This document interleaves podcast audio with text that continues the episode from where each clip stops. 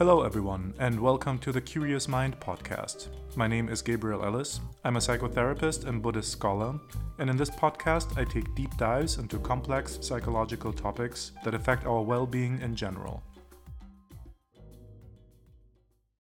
In the fourth episode of the podcast, I introduced a basic framework for the mind the imaginary, the symbolic, and the real. And today I would like to discuss a bit more the third element, the real, and combine it with what I spoke already about uh, about Buddhism and meditation. If I can summarize very briefly the imaginary, I would call it an immature distortion. It's when I identify myself with my body and with the looks of my body, or with a car, or with money now, these kinds of things, they are necessary steps for children to develop, especially the identification with the body. But if we continue to be occupied with looks or with the stuff that we have or with money, basically with images, with fantasies, then this is what we call superficial because grown ups know that good looks or money alone don't make us happy. A more mature distortion is the symbolic. It's when I use communication, relationships, and the possibilities of culture and society to be happy. This is more advanced and more resilient than just the looks and objects. But if I call even this a distortion, isn't there anything more solid, something really reliable that I can build on and that guarantees my satisfaction in life? This is where the real comes in, or more practically, the practice of meditation. Now, if I exclude all images, which is the imaginary, and all concepts, which is the symbolic, then what is left? What is the supposed reality that I can reach? In the end, there seem to be two choices, I believe the reality of science and the reality of how the mind works. It is no secret, I believe, that the reality of science is usually not making us really satisfied, at least not in a sustainable way. Just because we find out that we can build bridges, develop flying cars, and split atoms doesn't make us really happy. We can identify with these things on an imaginary level, but the resulting satisfaction dissipates just as with any other objects or concepts.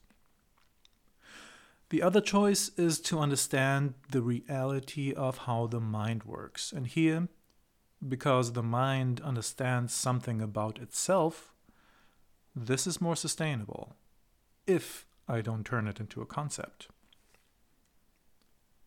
To give you an example, normal people all have their small discomforts, anxieties, and trigger points. Let's take, for example, the idea that foreigners endanger my way of life.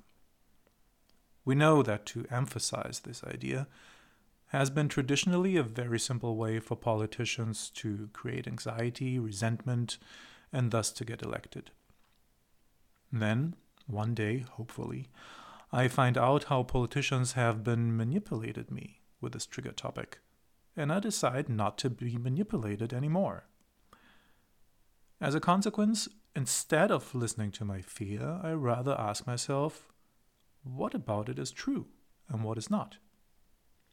And eventually I come to understand that some points are valid, some are complete nonsense, and some I don't really know yet what to think about.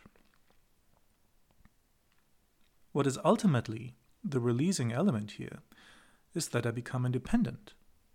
That I understood that just following my fear was not the best choice, because as a consequence, I was manipulated by people who know how to manipulate emotions. So essentially, I understood something about the mind, namely, certain ideas lead to emotions, and emotions can lead me to do stupid things that are not good for me. And I learned to doubt the automatism to doubt that emotions are automatically and necessarily true. What is, of course, essential here is that I make this a living reality. I don't reduce it to a concept, put it in a box in the attic, or post it on Facebook and let it rot there. Making it a reality means that I have to apply it again and again. This is just one very small example for an understanding of the mind that leads to a more sustainable satisfaction and independence. And these are the kinds of insights that can come up in meditation, either directly in the meditation session or later on when I reflect on my experiences. Let me go to a much more abstract example, one where Buddhist teachings and natural sciences are actually in agreement. The Buddhist statement is all experience is impermanent. And I think it's fair to say that neither in physics we find a truly static object nor in neuroscience. So, as a concept, this is acceptable. But how are we to implement it as a reality? Is there a way of living where we can be truly independent from tragedy, illness, or even a lottery win? Let me put aside the question of such a state as desirable at all. I'm pretty sure that most people would not like to give up their normal way of functioning.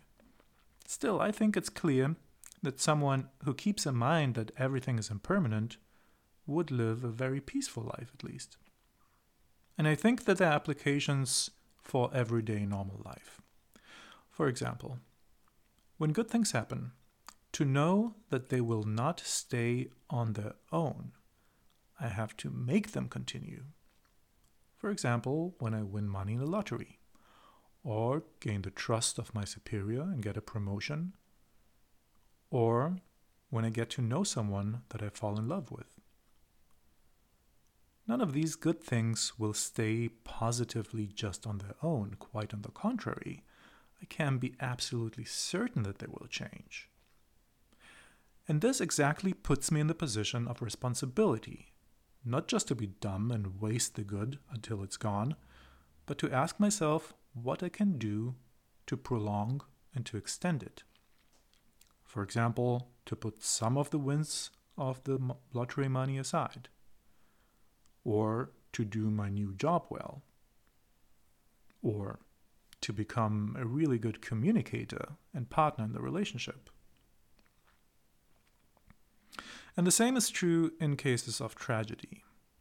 The bad feelings, the mourning, and the guilt will pass if I don't hold on to them. This is just the nature of experiences. The worst thing that I can do is to prevent these bad feelings to go away. For example, by reminding myself daily how bad I should feel, how miserable I am, how unfairly I was treated, and so on. If I leave the thoughts and feelings alone, they must go away. It's just in their nature. And by seeing this, I am again put into the responsible position. Dive into my bad feelings and to indulge in them, but to ask myself what I can do to move on and turn my life to a positive direction. If I have well implemented this understanding of how the mind works, I actually don't have to do a lot of psychological work or apply strange techniques all the time, because ultimately, those techniques are concepts and therefore belong to the realm of the symbolic. They're not bad, but they're also not absolutely reliable. The effect will go away if I just implement techniques or I'm looking for techniques in books and videos and uh, from coaches and so on. It might help in the beginning, and then, like every other concept that works on the mind, the effect will go away. What is more reliable is to keep in mind the reality of the mind. that if I don't artificially prolong negative states, that they are bound to change and go away. And again, this is something that can be directly experienced in meditation. It doesn't have to be. I can experience it also on my own without a formal practice. But what I do in meditation is just that I create a very quiet environment where I'm able to observe these things and to process them, and I'm not overly distracted by other sounds and thoughts and things that I have on my mind. And then, when I do this, it is not just a concept or just something that I hear in a podcast and read in a fancy book, but it becomes an observation that I make for myself. And then it has the chance to become a reality. And this reality belongs to the third aspect of the mind, the real. So, I hope that I could make clear a little bit at least what this aspect of the real is. It's not an image, it's not an ideal, and it's not a concept. It's about a mind that realizes something about itself, and it's thus more grounded in reality, not in a fantasy. But I also have to admit that this was a quite simple discussion of the real. There is much more complexity to it, certainly if you read into Lacan, um, that I recommended in podcast episode number four. And there is much more to discover, which truly makes an impact on daily life and one's satisfaction. But I guess to discover is also part of the journey, as they say. Let me finish today with a Chinese tale that fits the topic, I believe, and that I read in a book by Alan Watts. The tale goes like this One day, the only horse of a farmer ran away, and all the neighbors gathered in the evening and said, That's too bad. The farmer just said, Maybe. Next day, the horse came back and brought with it seven other wild horses. Wow, everyone said. Aren't you lucky? The farmer just said, Maybe. Some days later, his only son grappled with one of these wild horses and tried to tame it. And he got thrown off and broke his leg, damaging it permanently. And all the neighbors said, Oh, that's too bad that your only son broke his leg so badly. What will become of him? And so on. The farmer said, We'll see, maybe. After a few months, the conscription officers came around, gathering young men for the army, and they rejected his son because of his damaged leg. And again the neighbors came around and said, Isn't that great?